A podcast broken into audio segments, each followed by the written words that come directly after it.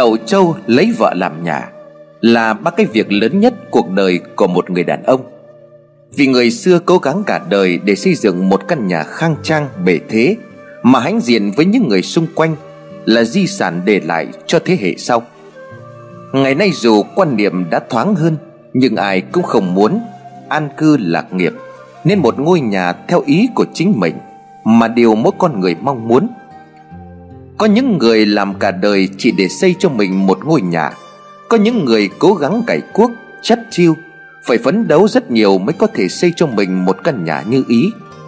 Ngôi nhà chính là tài sản quan trọng nhất Cho nên dù giàu hay nghèo Cũng cố gắng cất cho mình một căn nhà. Cũng chính bởi vậy Khi làm nhà họ thường rất duy tâm chọn hướng Chọn tuổi, chọn năm cất nhà. Bên cạnh bắt trạch làm nhà Họ còn quan tâm tới phong thủy Mọi chi tiết nhỏ nhất cũng được thầy xem xét Tính toán kỹ lưỡng. Mọi người không lạ gì khi ai đó có ý định xây nhà Lại phải chuẩn bị kỹ lưỡng về tiền bạc, nhân lực, tư tưởng. Và quan trọng nhất là rước thầy về xem. Mỗi ngôi nhà cất xong là niềm hạnh phúc của gia chủ. Tuy nhiên có những ngôi nhà cất lên Thì gia chủ lại làm ăn xa sút Thậm chí có những nhà mất người, mất của. Người nhà ốm yếu liên miên. Họ từng đặt ra những câu hỏi, Tại sao đã mời thầy về xem tuổi, cắm hướng? Thậm chí là có nhà không được tuổi, Còn mướn cả tuổi làm nhà Mà không tránh được cái hạn.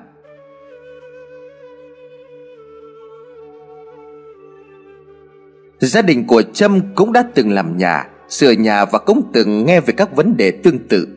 Lúc Trâm ngồi nói chuyện với các bác thợ hồ Và phát hiện ra một điều rất lý thú Nhưng lại khá mơ hồ một bác thợ có nói với Trâm rằng, Làm nhà cho cô chúng tôi sướng, Mặc dù việc vẫn phải hoàn thành Nhưng mà không bị áp lực quá.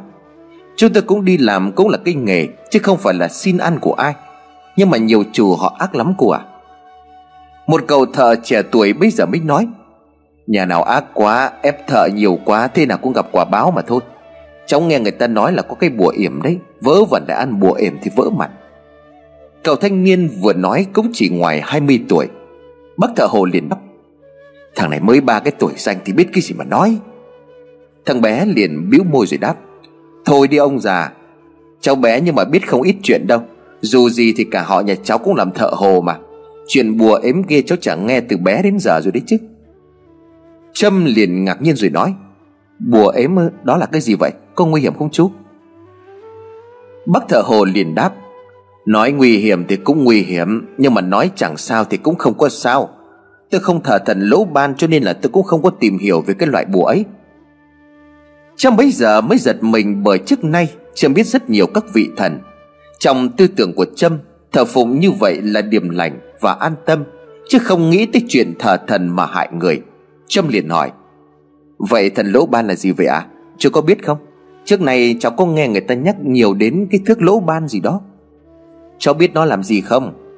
Trâm liền cười rồi nói, Có phải là thước lỗ bàn cây thước mà người ta dùng để đo đạc trong xây dựng âm trạch và dương trạch? Trên thước lỗ bàn có chia kích thước địa lý thông thường và các cung, Giúp để phân định các cái khoảng tốt hay là xấu, Giúp mọi người sử dụng biết được kích thước thế nào là đẹp, Nên là sử dụng và kích thước nào là xấu để tránh. Cậu thanh niên kia vỗ tay đùm đốp rồi nói, Ây cha, chị chủ cũng biết sao? Ờ thì nhà chị làm nhà cho nên là chị cũng hỏi thăm, Cho nên biết một chút thôi. Đúng rồi đấy chị. Nhưng mà cái thước lỗ ban là cái đồ dùng đo đạc của thợ mộc với thợ hồ. Người phát minh ra nó là một ông tổ nghề mộc và là xây dựng cơ chị. Là ông thợ lỗ ban đấy. Nghe thì có vẻ như cậu thanh niên này am hiểu mấy vấn đề này, Cho nên châm gặng hỏi. Thế cái chuyện bùa ếm kia cũng là do ông tổ ngày xây dựng này nghĩ ra hả em? Thằng bé liền phá lên cười. Công nhận chị này vui tính quá. Vậy chị đoán đúng rồi còn gì? Bác thợ hồ liền nói. Thằng này không biết thì đừng có mà nói linh tinh. Mày không thờ thần thì cũng đừng có phỉ báng nghe không? Cẩn thận nó vạ vào thân mày đấy. Thôi, cho nó nghiêm túc này. Nhà cháu có một ông làm nghề xây dựng và rất giàu có. Ông ấy mua một mảnh đất xây cái nhà to đùng. Nhưng mà không phải là thờ các cụ, Mà là thờ ông thần lỗ ban. Hồi ở quê là cháu thấy lạ cho nên là hay sang chơi. Và được vợ của ông ấy kể cho nghe về thần lỗ ban đó. Trâm liền tò mò rồi đáp. Vậy em kể cho chị nghe với. Chị muốn biết về ông thần lỗ ban này nó liền vui vẻ cười rồi đáp, Có gì đâu, Là cái ông phát minh ra cái thức lỗ ban mà chị nói đó. Lỗ Ban Tiên Sư là một người chép lại rất nhiều các loại sách Dạy về cách thức xây nhà, Làm vật dụng.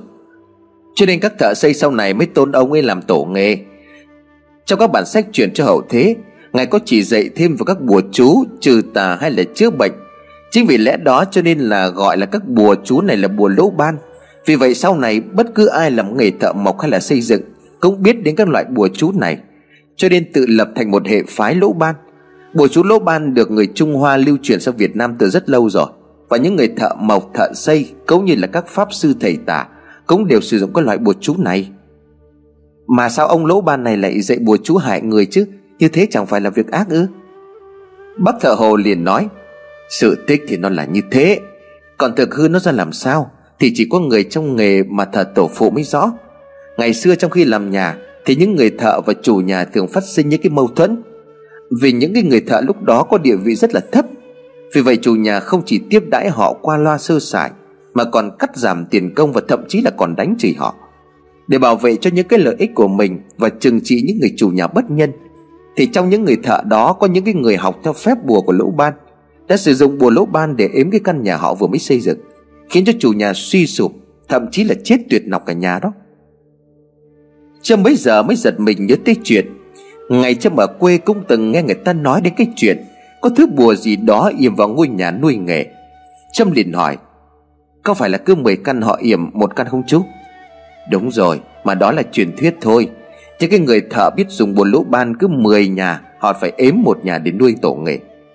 Có rất nhiều truyền thuyết trong dân gian nói về việc Các người thợ ếm nhà Và hậu quả xảy ra vô cùng thảm khốc cho gia trục Cậu thợ xây liền phá lên cười. Chú hôm nay tinh thông lịch sử thế ạ? À? Nhưng mà cái này là thật đấy, Không phải là đùa đâu. Nhà cháu làm, nhà cháu biết mà. Vậy nhà cậu cũng phải yểm vào nhà mới xây sao? Làm vậy là hại người ta thì sao? Thường thì người ta yểm nhẹ thôi. Kiểu là trong 3 năm đầu mất của Hoặc là gia súc, gia cầm chết. Có nhiều kiểu yểm lắm. Tuy nhiên nếu bị thợ nó thù ấy, Thì có khi nó yểm cho người chết luôn đấy.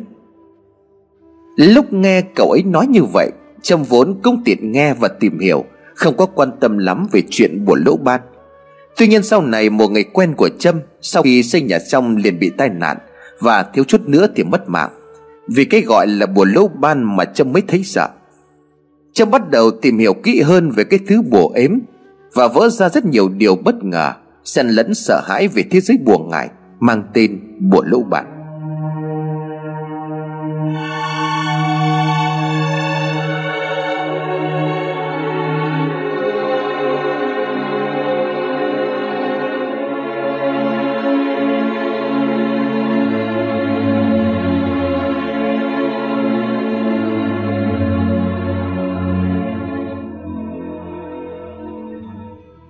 Gia đình của ông Tuấn làm ăn buôn bán gặp thời Và trong vài năm đã giàu có lên trông thấy.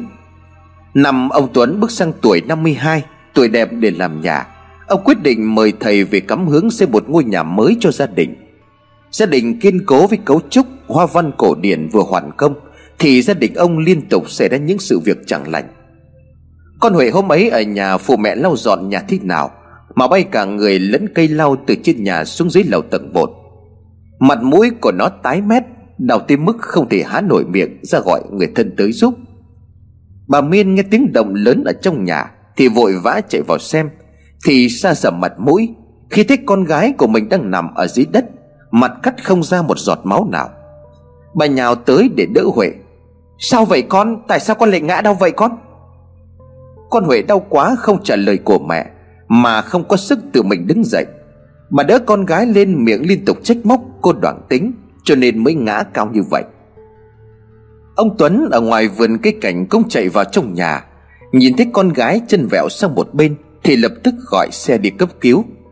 Huệ bị gãy chân, tay bị chật khớp. Người ngợm tím bầm do lăn lộn ở cầu thang xuống đất. Duy cái đầu cô gái may mắn không bị chấn thương. Nhà vừa xây xong thì con gái bị nhập viện, Cho nên cả nhà mất vui khi ấy có người họ hàng đến thăm, Có người bàn ra tán vào. Này, tôi đã bảo là làm nhà đen lắm đấy. Còn Huệ nó bị như vậy là coi như là gánh hạn cho gia đình hai bác rồi đấy. Thôi, coi như là thoát nạn may mắn. Huệ khó chịu lên tiếng. Thím nay may cái gì mà may? Cháu bị gãy chân mà vẫn còn may mắn sao? Bà thím kia liền đáp, Con bé này, thế là bị nhẹ chứ cạnh nhà thím đó. Có nhà xây xong chết cả người kia kìa. Hôm ấy thím còn ở nhà ấy chơi. Đang yên đang lành trên nhà nghe cái rầm một cái. Cả nhà chạy lên thích cái thằng cháu 5 tuổi Nhào từ trên tầng xuống đất. Cái chỗ đó nó cao cũng 3 mét, Nhưng mà nó vỡ sọ nên chết đó. Con Huệ dùng mình rồi nói, Vậy vậy cháu may mắn hơn rồi, Ít nhất thì cái đầu không có vỡ. Bà Miên liền mắng ắt bà thím Thím đừng có nói mấy cái chuyện xui xẻo đó nữa. Con Huệ đã không cẩn thận nên là trượt cầu thang, Chứ có liên quan gì đến làm nhà đen với chặt đuổi. Thím không cần về lo cơm nước cho tụi nhỏ sao? Bà Miên nói vậy rồi đuổi khéo bà thím về. Bởi bà ấy khác gì cái đài phát thanh của khu vực đâu. Chuyện trong nhà hàng xóm, Bà ấy còn rõ hơn cả chuyện của nhà bà ấy nữa. Thím vui biết bị bà chị đuổi khéo, Nhưng mà tính hay buôn chuyện, Cho nên vẫn quay lại tranh thủ thêm vài câu. Em nói rồi mà chị cứ gạt đi đấy nhé. Chuyện xây nhà xây cửa xong gặp hạn thì thiếu cái gì. Cả cái huyện này chỗ nào, nhà nào mà có hạn, Em đây chả biết hết. Hạn có nhưng mà không phải là không tránh được. Em nói rồi đấy, Hai bác cứ liệu liệu đó mà lo. Ông Tuấn nghe em dâu nói xong Thì cũng bắt đầu thấy lo lắng. Ông liền bàn với vợ. Có khi tôi phải đi xem thầy xem nó ra làm sao. Bà Miên liền trong mày rồi đáp. Nhưng mà nếu cái hạn làm nhà Thì nó phải rơi vào cái tam tai hay là kim lâu gì chứ? Ông xem nhà mình cẩn thận đi bao nhiêu thầy rồi. Có ai nói năm nay ông phạm cái gì đâu? Ông Tuấn liền chép miệng rồi nói, Thì đúng năm nay tôi vẫn được tuổi sinh nhà, Nhưng mà bà xem đó, Mới vừa tân ra Con Huệ đã gãy cả chân thế này, Không lo sao được chứ? Hai ông bà ngồi bàn bạc ở sảnh bệnh viện Thì thấy một ca cấp cứu. Người nhà bệnh nhân khóc lóc, trách móc nhau, Không đi xem thầy gì đó. Hai ông bà liền hỏi thăm người vừa đi cùng bọn họ, Ngồi xuống ghế bên cạnh. Người đó sao vậy ạ? À? Bị tai nạn hả cậu? Cậu thanh niên liền thở dài rồi đáp Tai nạn cái gì đâu, Nhà chú ấy vừa mới xây xong cái nhà. Hôm nay mời mọi người đến tân gia. Cái thằng con đi mua đâu được cái cây đèn nó phụt sáng, Rồi trèo lên cái mái hiên đứng cắm điện, Cho cái lũ trẻ con nó chơi. Nó loay hoay mãi ở trên mái nhà Thế nào mà lộn cả cổ xuống đất. Tự dưng tân gia mà lại xảy ra chuyện, Làm cho cả nhà loạn hết cả lên. Bà Miên buồn rầu rồi nói, Khổ thân, Sao lớn thế còn nghịch dại, trèo lên mái nhà làm gì? Người thanh niên liền đáp, Như con người xui ấy bác ạ. à. Bố nó gàn nhưng mà nó có nghe đâu. Giờ xảy ra chuyện cả nhà mất vui. Ông Tuấn lại thở dài. Công nhận làm nhà đen thật đấy. Nhà tôi thì con gái ngã cầu thang gãy cả chân kia kìa. Cậu thanh niên nhìn sang hai vợ chồng ông Tuấn rồi nói khẽ. Thì ông bà có nhà thầy chưa? Nhiều khi làm nhà động long mạch, Chưa kịp tạ đã bị trách rồi đấy. Bà Miên liền gật đầu. Nhà tôi tạ long mạch cả rồi cậu ạ. à. Vậy thì tốt, Chứ như nhà bố mẹ cháu khi xưa đó, Có tiền xây nhà là sướng. Nhà cháu vô sư vô sách cho nên là cũng có cúng bái chấn tạ gì đâu. Sau bị Phạm Long Mạch bị trách liên miên, Nào là cháy nhà, Người nhà thì ốm đau liên miên, Uống thuốc mãi chẳng khỏi. Sau cùng đấy mẹ cháu đi xem thầy Được phán là xây nhà bị Phạm Long Mạch, Cho nên phải làm lễ chấn tạ Hàn Long Mạch. Ơn trời, lễ xong cái tai nạn cũng tiêu tan. Ông Tuấn liền gật gù. Vậy là tốt rồi, Nhà tôi thì cẩn thận lắm. Cho nên là trước khi xây cũng có mời thầy về xem. Sau khi xây thì cũng mời thầy về tạ lễ chu đáo. Tôi không nghĩ nhà mình lại phạm long mạch đâu. Cậu thanh niên kia nói chuyện một lúc với hai vợ chồng ông Tuấn, Rồi đứng dậy ra về. Bà Miên lại lo lắng. Đúng là có tiền làm nhà to thì cũng lo ngay ngáy ông ạ. À. Còn Huệ nó mới bị ngã gãy chân, Tôi đã muốn dùng cả tim rồi. Chứ cái nhà kia chắc là tôi không có sống được mất. Bà Trần chừ một lát rồi lại nói tiếp. Hay là ông đi xem thầy xem Nhà mình có cái chuyện gì nữa không?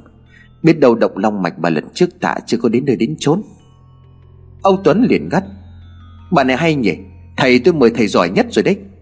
Đến cái làng nhà ông ấy xây dựng đỉnh Bị động long mạch lớn, Làm cho cả làng bị họa, Ông ấy còn một tay hàn long mạch chấn điểm Thì cái nhà của mình thì có là gì?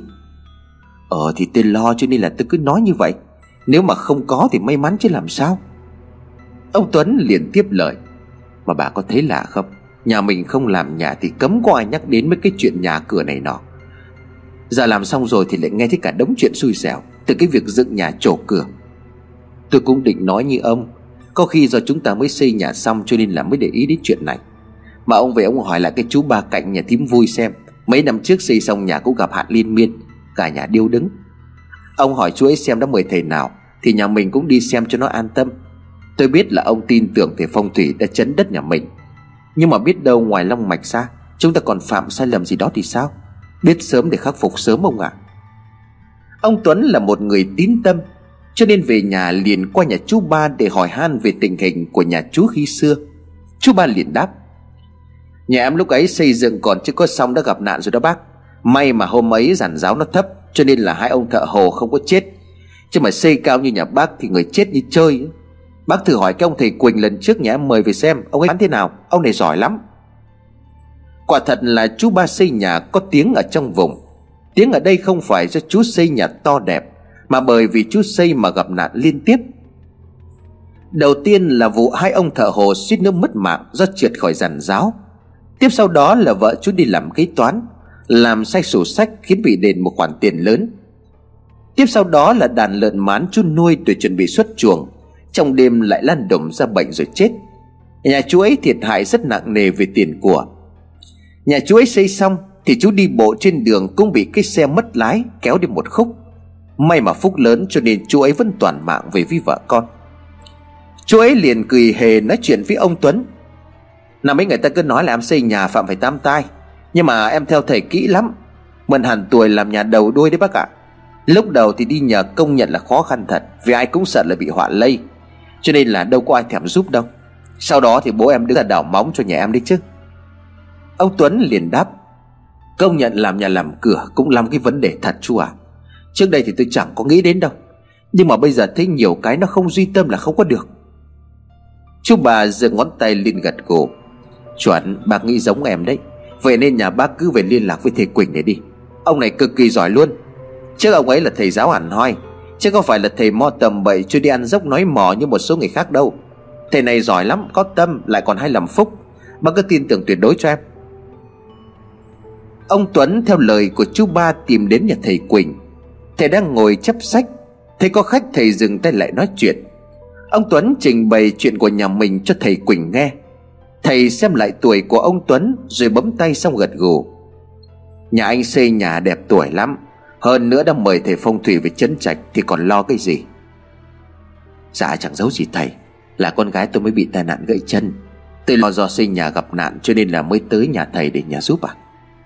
Thầy Quỳnh liền gật gù rồi đáp. Vậy thì tôi tới nhà anh một chuyến xem thế nào. Ông Tuấn đưa thầy về nhà, Nhưng vừa bước vào trong nhà Thầy liền lắc đầu rồi hỏi. Nhà anh có thù với ai không? Ông Tuấn liền ngạc nhiên. Dạ chúng tôi trước giờ không có thù oán với ai cả. Sao thầy lại hỏi vậy ạ? À?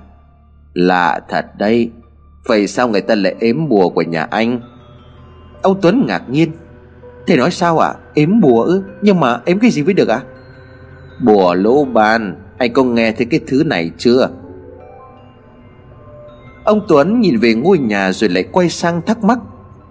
Trước nay là tôi chỉ nghe người ta nói là dùng thức lỗ ban để trổ cửa làm nhà. Chứ chưa nghe thấy bùa ếm lỗ ban bao giờ cả. Nó rốt cuộc là cái gì vậy ạ? À?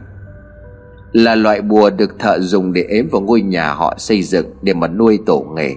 Thông thường cứ 10 căn họ sẽ ếm một ngôi. Loại bùa này độc ác vô cùng, Bởi nó có thể khiến cho chủ nhà suy sụp, ốm đau bệnh tật, làm ăn xả sút. Nặng nhất là có thể khiến cho toàn bộ gia đình chủ nhà chết tuyệt nọc đỏ ông tuấn thấy sợ hãi khi nghe thầy nói như vậy bà miên vợ của ông tuấn thì bèn hỏi vậy chứ thầy mau giúp gia đình tôi giải bùa đi à thầy liền lắc đầu rồi đáp rất tiếc là tôi không làm được việc này mong ông bà thông cảm cho.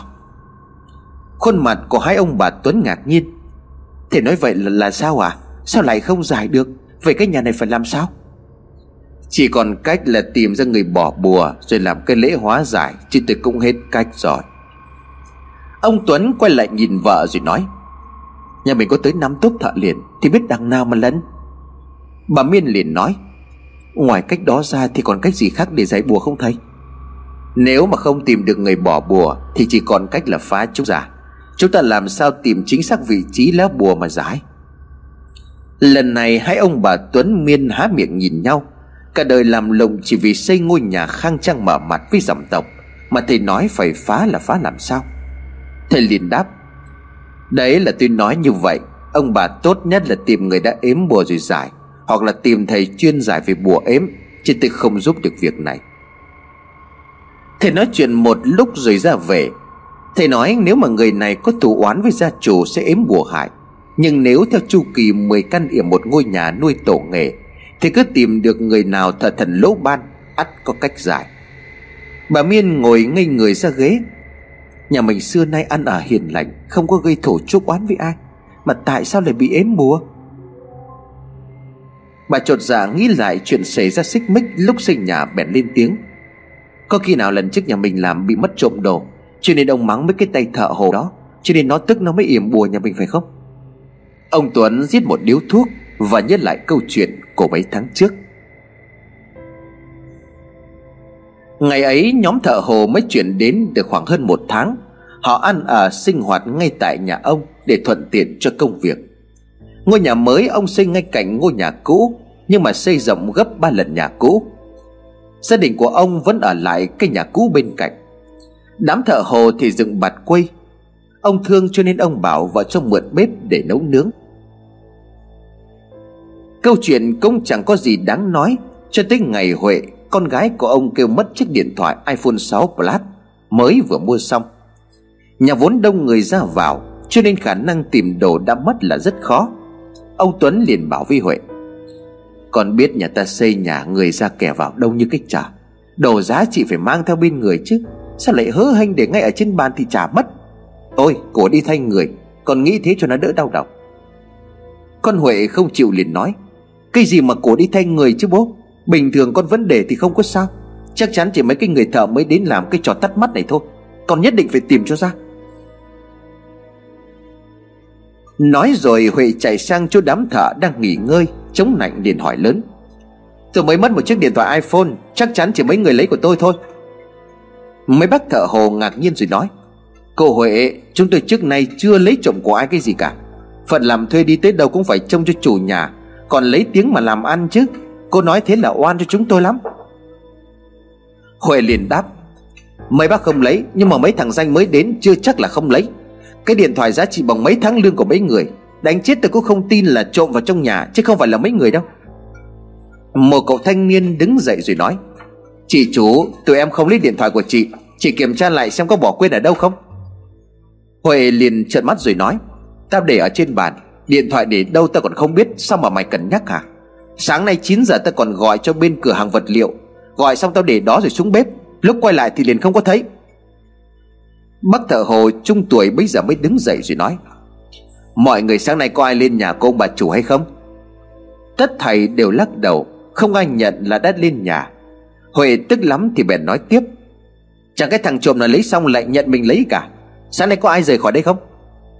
Bác thợ liền đáp Không có ai đi đâu cô Huệ ạ. À, Chúng tôi tất cả đều ở đây. Huệ bước qua từng người rồi đáp, Được, Vậy tôi sẽ đi kiểm tra máy quay.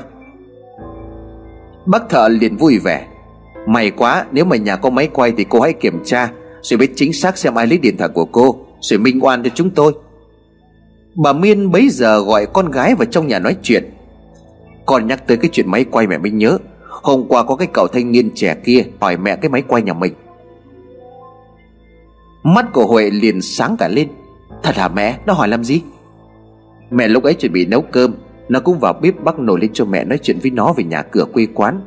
Tự nhiên nó bảo là nhà cô cẩn thận gì Lắp máy quay xuống bếp, Chỗ nào cũng thấy máy quay. Đâu có, lắp chủ yếu cái lối đi bên hông này thôi, Vì ông nhà cô thích chơi cây cảnh, Ông ấy sợ mất trộm.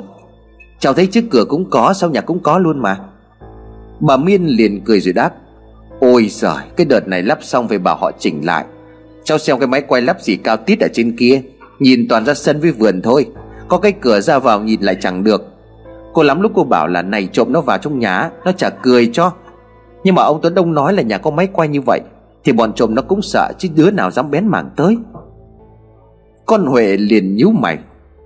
Tự nhiên hỏi máy quay là có vấn đề, Chắc chắn nó thăm dò mẹ lẻn lên nhà tính trộm cắp đi mà. Máy quay của nhà ông Tuấn quả nhiên có vài cái. Tuy nhiên, ông chỉ quan tâm trông đến cây vườn cây cảnh, Chứ không lắp máy quay ở trong nhà. Giả sử có người nào đó đi theo lối nhà vệ sinh lẻn lên nhà, Thì toàn vào chỗ góc khuất không xoay tới. Chính vì vậy, Huệ kiểm tra máy quay, Nhưng không phát hiện ra điều bất thường. Nó vừa nói sẽ kiểm tra máy quay chỉ là đòn tâm lý cho mấy người thợ kia Để lộ ra sơ hở mà thôi. Ông Tuấn thấy hai mẹ con đang bàn luận về việc mất cắp Thì cũng tiện miệng nói. Mất thì cũng mất rồi, Con đừng có mà chung hoa quá. Người ta không lấy mà cứ đổ vậy rồi trách việc lắm đấy. Bố, thế là bố không tiếc à? Chiếc điện thoại con mua bao nhiêu tiền, Mất không lẽ là không có tìm? Mà con có đối tượng tình nghi rồi đó.